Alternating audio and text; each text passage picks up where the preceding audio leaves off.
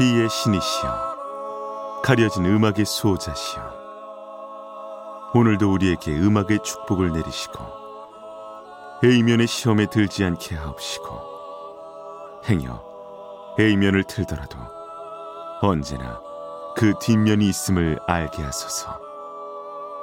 그리하여 다만 한 곡이라도 건져갈 수 있기를. B맨.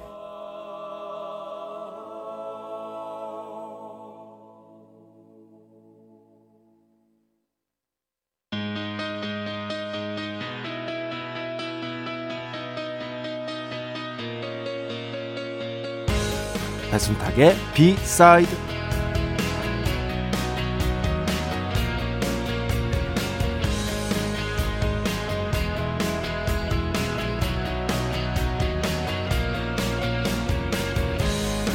자기 직업에 과한 의미 부여는 되도록 하지 않는 게 좋습니다. 제 생각은 그렇습니다.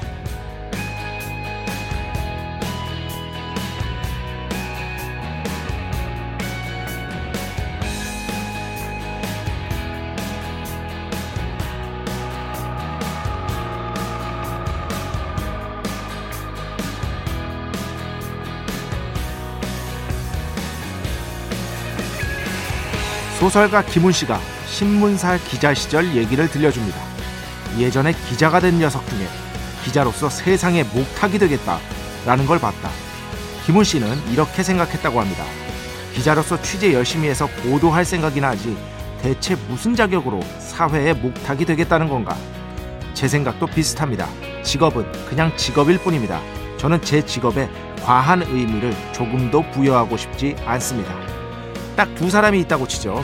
자신의 직업에 과한 의미를 부여해 사명감에 불타는 사람, 자신의 직업은 그저 직업일 뿐이라고 최선만 다하면 충분하다고 생각하는 사람.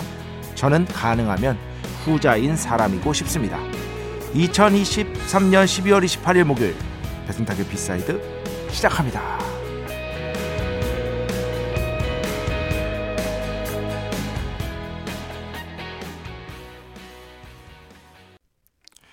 네, 오늘 첫 곡 Drunken Tiger, 친숙하시죠? Feel Good Music, 오늘 첫 곡으로 함께 들어봤습니다.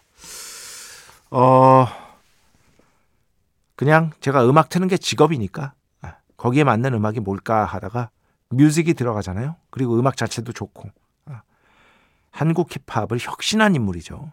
Drunken Tiger의 Feel Good Music을 오늘 첫 곡으로 들려드렸습니다. 추억에 젖으실 분들이 아마도 많지 않을까, 이 곡을 들으면 말이죠. 어, 그죠? 그런 분들이 꽤 있지 않을까 생각을 해봅니다. 음, 그러니까 뭐 저는 공적인 업무에 종사하는 사람은 그래도 우리가 보통 공인이라고 하는, 저는 공인이 아닙니다. 공인의 정의는 공적인 업무에 종사하는 사람이에요. 저는 전혀 공적인 업무에 종사하고 있지 않아요. 예, 저 사인입니다. 사인. 예. 그래서 공인의 정확한 정의는 뭐냐면요, 여러분이 내는 세금이 월급인 사람입니다. 여러분 세금 내시잖아요. 그 세금을 월급으로 받는 사람이 공인의 정확한 정의입니다. 공적인 업무에 종사하기 때문에. 여튼 공적인 사람이라면 어느 정도는, 글쎄요, 자기 직업에 의미를 꽤 부여해도 좋다고는 생각을 해요. 특히 정치인들. 뭔가 결기 같은 게 있을 수 있겠죠. 내가 이 세상을 한번 바꿔보겠다, 그런 결기 같은 게 충분히 있을 수 있습니다. 그런데 그렇지, 그런 경우가 아니라면, 그런 경우가 아니라면 저는 예를 들어서 문화예술에서 이 문화예술로 내가 이 세계에 영향을 미치고 싶다. 영향을 미칠 수 있죠. 하지만 그게 선제적인 목표가 되어서는 안 된다고 생각해요. 선제적인 목표. 봉준호 감독님이 기생충을 만들면서, 아, 내가 이 영화를 통해서 이 세계가 얼마나 우리나라가 불공정하고 불공평한지를, 이 계급 차이라는 것이 얼마나 심각하게 벌어져 있는지를 보여주고 말겠어, 이런 생각을 하며 영화를 절대 안 만들었을 겁니다. 이건 제가 거의 확신할 수 있습니다. 그냥 자기가 생각하는 내면에 두었던 것들, 아카데미 시상식 소감에서도 말씀하셨잖아요. 그 마틴 스코세지 감독의 말에 큰 영향을 받았다고. 근데 아마 제가 알기로 마틴 스코세지 감독도 어떤 분한테 그 아주 큰 영향을 받은 말을 이렇게 얘기를 했던 데서 나왔을 거예요. 사적인 것이 가장 세계적인 것이다. 개인적인 것이 가장 세계적인 것이다. 이렇게 말씀을 하셨잖아요. 그러니까 내 내면에서 내가 너무너무 하고 싶은 이야기가 있는 거예요. 그거를 최선을 다해서 꼼꼼한 태도로 만들어서 작품이 나왔는데 거기에 해석이 붙는 것이지, 그것이 선제적일 수, 그거보다 앞설 수는 없는 것이다. 저는 그렇게 생각을 합니다. 이제 나이가 먹어서 그런가 막, 막, 막 사명감에 불타고 막 그 막, 막 특히 이제 뭐 사적인 자리에서 막 정치 얘기로 막, 막 의지를 불태우고 이런 게 좀 부담스러워요. 그런 것들과 되도록 멀리하고 싶습니다. 멀리하고 싶어요.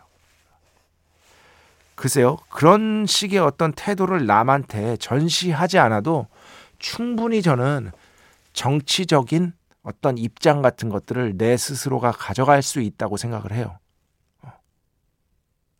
굳이 그렇게 타인들 앞에서 전시하지 않아도. 뭐 제 생각입니다. 배순탁의 B 사이드, 여러분의 이야기 신청곡 받고 있습니다. 아이엠비씨 홈페이지 배순탁의 B 사이드 들어오시면 사연과 신청곡 게시판 있고요. 문자, 스마트 라디오, 미니로도 하고 싶은 이야기, 듣고 싶은 노래 보내주시면 됩니다. 인별그램도 있죠. 인별그램 배순탁의 B 사이드, 한글, 영어 아무거나 치시면은요 계정이 하나 나옵니다. 제가 선곡표만 열심히 올리고 있는 배순탁의 B 사이드 공식 인별그램 계정으로 디엠 받고 있습니다. 다이렉트 메시지, 댓글로는 받지 않고 있다. 디엠으로 사연, 신청곡, 고민상담, 일상의 사소한 이야기들 많이 많이 보내주시기 바랍니다. 문자는 샵 팔공공일 번, 짧은 건 오십 원, 긴 건 백 원의 정보 이용료가 추가되고요. 미니는 아시죠? 무료입니다. 인별그램 당연히 무료고요. 참여해주신 분들 중에 저희가 정성스럽게 뽑아서 B의 성수, 홀리와타 비타민 음료, 바이라민 음료 드리겠습니다. 자, 우리 프레 자랑이죠? 흥고 듣겠습니다. 새해에도 계속돼야 할 텐데. 배순탁의 비사.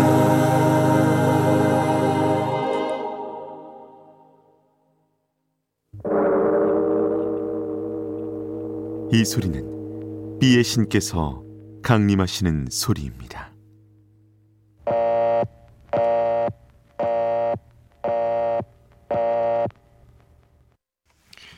B의 신께서 강림을 하셔서.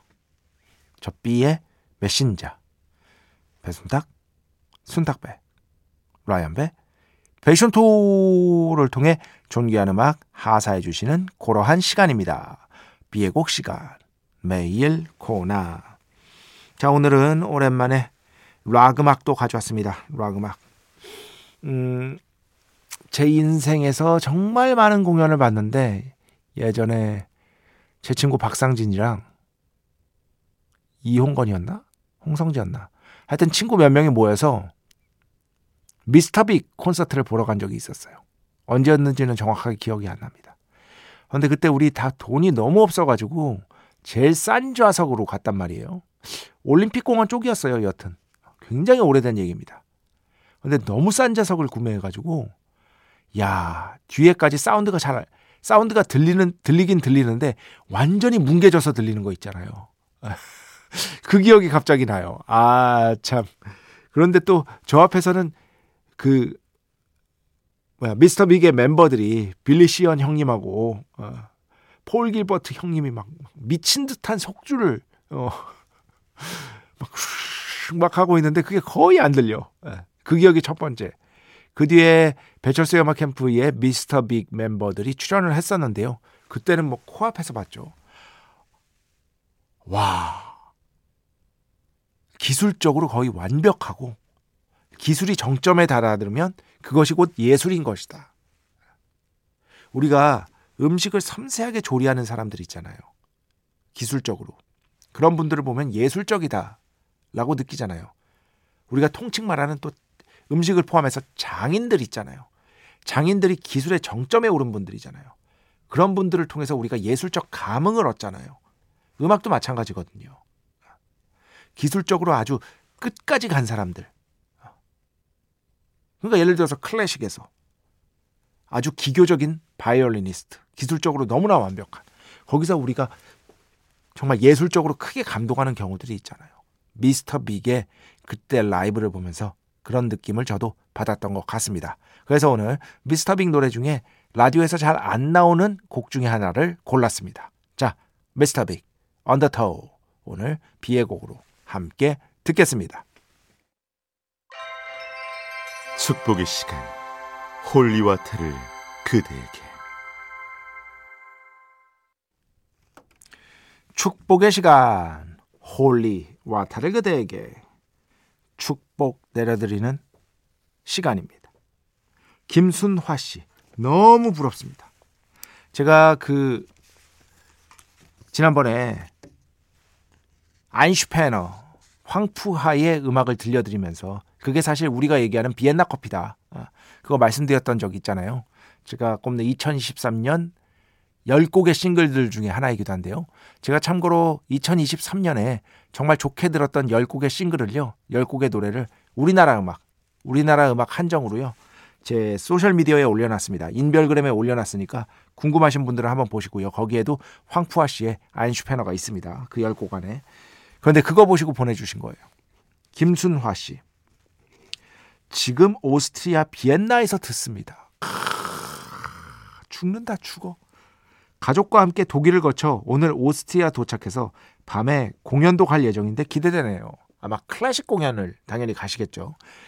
클래식으로 유명한 워낙 도시니까. 근데 또 여기서는 빌리 조엘의 비엔나를 한번 들어줘야죠. Vienna waits for you. 구창모 선생님, 저는 선생님이라고 부르지만 구창모 씨가 팔십 년대에 정말 잘 불렀다는 그 명곡을 또 한번 들어줘야 되는데, 뭐 오스트리아 근처도 못 가봤습니다. 너무너무 부럽습니다. 연말에 오스트리아, 왠지 낭만적으로 느껴지는 그러한 것이다. 한상국 씨, 아파트 야간 경비, 경비 근무를 하고 있는데 방금 어느 주민께서 보온병에 따뜻한 믹스커피 한 잔을 따라주고 가셨습니다. 간식으로 군고구마까지. 아, 좀 울컥했어요. 지난번에 너무 추웠을 때 한파에 모두가 꽁꽁 얼어버렸는데 마음이 따뜻한 온정에 오늘 하룻밤은 강추위도 잘 견뎌낼 것 같습니다. 이 말이 참, 이 말이 뭔가 좋은 일이 있기를 바라기보다는 아무 일도 없기를 바라봅니다. 어떤 의미로 이런 말씀 하시는 건지 알 것 같습니다. 한상국 씨, 정말 막 그렇잖아요. 우리가 뉴스에 보도되는 거는 대부분 부정적인 뉴, 그 것들이 많잖아요. 우리가 그런 것들에 본능적으로 관심이 끌리니까, 그래서 클릭을 하게 되니까, 조회수 늘리려고. 그런데 그 이면에는요, 이런 이런 어떤 선한 행동들이 정말 많을 거예요. 착한 행동들이, 타인을 먼저 생각할 줄 아는 이런 행동들이 너무너무 이 세상에 많을 거예요. 그렇게 믿고 싶습니다. 막 아파트 경비원 하시는 분들 관련해서 진짜 안 좋은 뉴스들 많잖아요. 어떻게 저럴 수가 있을까, 아파트 경비원분들한테. 그런 뉴스들 많이 보셨잖아요, 여러분. 그런데 지금 이런 분들이 아마 더 많을 거라는 거죠. 더 많을 거라는 거죠. 그런 생각을 한번 해봤습니다. 이종윤 씨, 간단합니다. 오랜만에 왔습니다. 좋습니다. 박은숙 씨, 좋은 노래 듣는 것도 저는 좋은데요, 순탁님이 많이 말씀하시는 것이 더 좋아요. 아니에요. 꼭 그렇진 않습니다. 이런저런 이야기해 주시는 게 재밌습니다. 이해도 잘 되고요. 그거는 열심히 노력하려고 하고 있어요. 어떻게든 간결하게 설명하자. 간결하게. 근데 쉽지 않아요. 제가 너무 말 못하는 것 같아. 진짜로. 어쩔 때는. 더욱더 노력을 해보도록 하겠습니다. 자, 오늘 마지막입니다. 이슬기 씨, 열두 시에 순탕님만 기다립니다. 클래식부터 제이팝까지 다양한 음악이 나오니까 매일 밤 귀가 즐겁습니다. 오늘은 뭐 우리 음악, 우리나라 음악, 그리고 팝, 그리고 마무리는 재즈, 이렇게 준비를 했습니다. 자, 음악 두 곡 계속해서 듣겠습니다. 먼저 공오일이 번 신청곡입니다. 미치 제임스, Can't Help Myself 듣고요. 그 다음에는요 일일삼구 번 신청곡입니다. 과찬을 해주셨어요. 강산의 답 신청합니다. 음악에 모든 답이 들어있는 배순탁의 B side 더 많은 사람들이 널리 널리 듣길 기원합니다. 아, 이런 어떤 덕담 연말에 참 듣기 좋습니다. 이렇게 두 곡 듣겠습니다.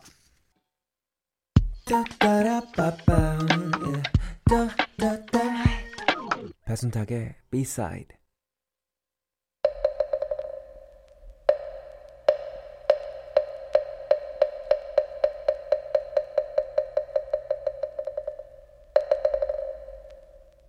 공부하면 더 재밌어. 공부하면 더 재밌다고 저 혼자 생각했지만 이제는 많은 분들이 이거 해달라 저거 해달라 요청까지 해주시고 있는 그런 귀한 코너. 배순탁의 일 타 영어는, 영어와는 달리 앞으로도 배순탁의 비사이드가 끝나지 않는 한 계속될 것이 분명한 그런 코너. 공부하면 더 재밌어 시간입니다. 자, 오늘은요. 얼마 전에 어떤 질문을 또 받았어요. The Beatles의 천구백육십칠 년 앨범 Sergeant Pepper's Lonely Hearts Club Band. 이 앨범이 대체 왜 대중음악 역사상 가장 위대한 앨범 일 위로 꼽히는 건가요? 물론 최근에 롤링스톤 잡지에서 뽑은 순위는 달라졌습니다만 거의 대부분의 매체에서 아주 오랜 시간 동안 이 앨범을 일 위로 선정을 해왔죠. 아니면 다른 비틀스의 앨범을 선정을 해왔습니다. 어쨌든 뭐 거의 역사적으로 공인된 명반이라고 볼 수 있겠는데요. 몇 가지 이유들이 있어요. 천구백오십 년대와의 비교가 먼저 필수입니다.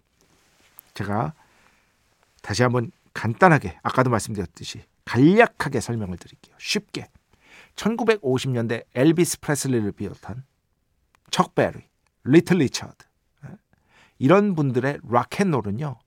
몸을 위한 음악이었습니다. 몸. 춤곡이었어요. 기본적으로 춤곡. 엘비스 프레슬리 다리 떨었잖아요. 기본적으로는 육체를 위한 음악이었습니다. 그리고 두 번째, 거의 대부분이 예외 없이 구십구 점 구 퍼센트 싱글로 발표됐습니다. 도넛 음반에 몇 곡이 수록되지 않은, 그중에서 한 곡의 싱글을 미는 거예요. 그 우리가 아는 엘피가 아니에요. 삼십삼과 삼분의 일 회전하는 그 커다란 엘피가 아닌 작은 도넛 음반에 도넛 음반을 주요한 포맷으로 삼았습니다. 앨범이 나오기는 했어요. 그런데 그거는요. 그냥 모음곡 형식, 히트곡 모음곡 형식으로만 발표됐지 거기에 어떤 작품의 흐름이라든가 이런 것들을 부여하진 않았습니다. 즉 천구백오십 년대 락앤롤이라는 건요. 두 가지죠. 말씀드렸죠. 육체와 싱글입니다. 그죠? 그리고 음악 평론, 진지한 음악 평론의 대상으로서 거의 언급되지 않았어요. 물론 라디오 디제이들은 좀 앞서 나간 라디오 디제이들은 이게 바로 젊은 음악이고 이게 우리 시대의 음악이다 라면서 무지하게 락앤롤을 틀었지만 어쨌든 그것이 아주 진지한 예술로서 평가받지는 못했습니다. 그때 당시엔 그랬어요. 근데 천구백육십 년대 되면서 변화가 일어났는데 그거는 뭐 여러 가지 변화인데 그냥 딱 결과론적으로만 말씀드리면 이제 락도 앨범의 시대가 열리게 됩니다. 앨범의 시대. 더 많은 곡들을 넣고 그죠? 더 큰 사이즈의 앨범에 더 많은 곡들을 넣고 그 앨범에 흐름을 부여하고 이 앨범 하나가 마치 소설책 한 권처럼 작품이다 라는 태도가 생겨나기 시작합니다. 그러니까 당연히 싱글에서 앨범으로 바뀐 것이고 음악적인 평가 역시도 아 이제는 락 음악도 예술로서 인식해야 되는 건가? 라는 어떤 의문 아닌 의문들이 보편화되기 시작하는 거예요. 그래서 앨범 재킷도 예전에 오십 년대 앨범 재킷은요 되게 단순해요. 그냥 가수 그 거의 대부분이 가수의 뭐랄까 사진 하나 딱 있고 곡 제목 적혀있고 끝이에요. 거기에 어떤 뭐 예술적 시도나 이런 게 없었어요. 그런데 이제는 앨범의 시대가 됐으니까 앨범 재킷도 하나의 미술품처럼 예술이 될 수 있다 해가지고 앨범 재킷 디자인에 정말 많은 공을 들이게 됩니다. 그리고 자연스럽게 여러 가지 시도를 하다 보니까 또 음악적으로 여러 가지 시도를 하다 보니까 예전에 락앤롤은 아주 단순한 아주 심플한 리듬과 곡조를 갖고 있는 춤곡에 가까웠거든요. 그런데 이제는 여러 여러 장르들을 무지하게 실험을 하면서 끌어들이다 보니까 저절로 곡길이가 길어지고, 그죠? 굉장히 음악이 심오한 느낌, 사이키델릭 락적인 어떤 흐름과 맞물려서 심오한 느낌을 주기 시작한 거예요. 그래서 천구백오십 년대는 락앤롤이 육체를 위한 음악이었다면 천구백육십 년대에 줄여진 락은, 락앤롤을 줄인 락은 정신을 위한 음악이 되는 겁니다.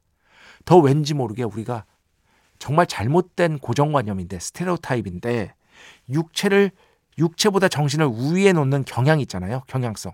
그 경향성을 정말 잘 보여주는 게 천구백육십 년대 락 음악의 예술화, 아, 예술화가 이런 어떤 우리의 고정관념을 아주 잘 보여주는 사례라고 어, 볼 수가 있습니다. 이런 모든 것들, 이런 어떤 모든 변화와 흐름을 딱 포착해내서 완성한 것이 바로 이 The Beatles의 Sergeant Pepper's Lonely Hearts Club Band다, 이렇게 생각을 하시면 되고, 그때 당시에 사이키델릭 락이 정점에 오를 때 거기에 방점을 찍었던 앨범. 음. 그리고 앨범 재킷 보세요. 엄청난 여러 세계의 위인들과 자신들의 얼굴을 모자이크식으로 박아 넣었는데, 이 앨범 재킷. 어, 그런데 거기에 또 꽃들을 이렇게 쫙, 그때 당시에 플라워 무브먼트, 사랑과 평화 운동, 베트남전 반대, 흑인 인권 운동, 이런 것들을 상징하는 어, 기호들을 쫙 배치를 했잖아요. 그러면서 딱 걸어놔도 멋있죠. 아, 엘피, 엘피가 딱 걸어놔도 뭔가 미술품 같은 느낌을 주는 거죠. 이런 모든 것들을 딱 처음으로 본격적으로 시도한 게 메인스트림에서 The Beatles라는 존재였고, 그 중에서 핵심이 Sergeant Pepper's Lonely Hearts Club Band, 바로 이 앨범이었던 것입니다. 자, 요 정도 설명해드리고 더 궁금한 거 있으면요 물어보시기 바랍니다. 언제든지 답변해드리겠습니다. 뭐 축복의 시간 통해서 답변해드려도 되니까요. 오늘 그 앨범에서 두 곡 듣겠습니다.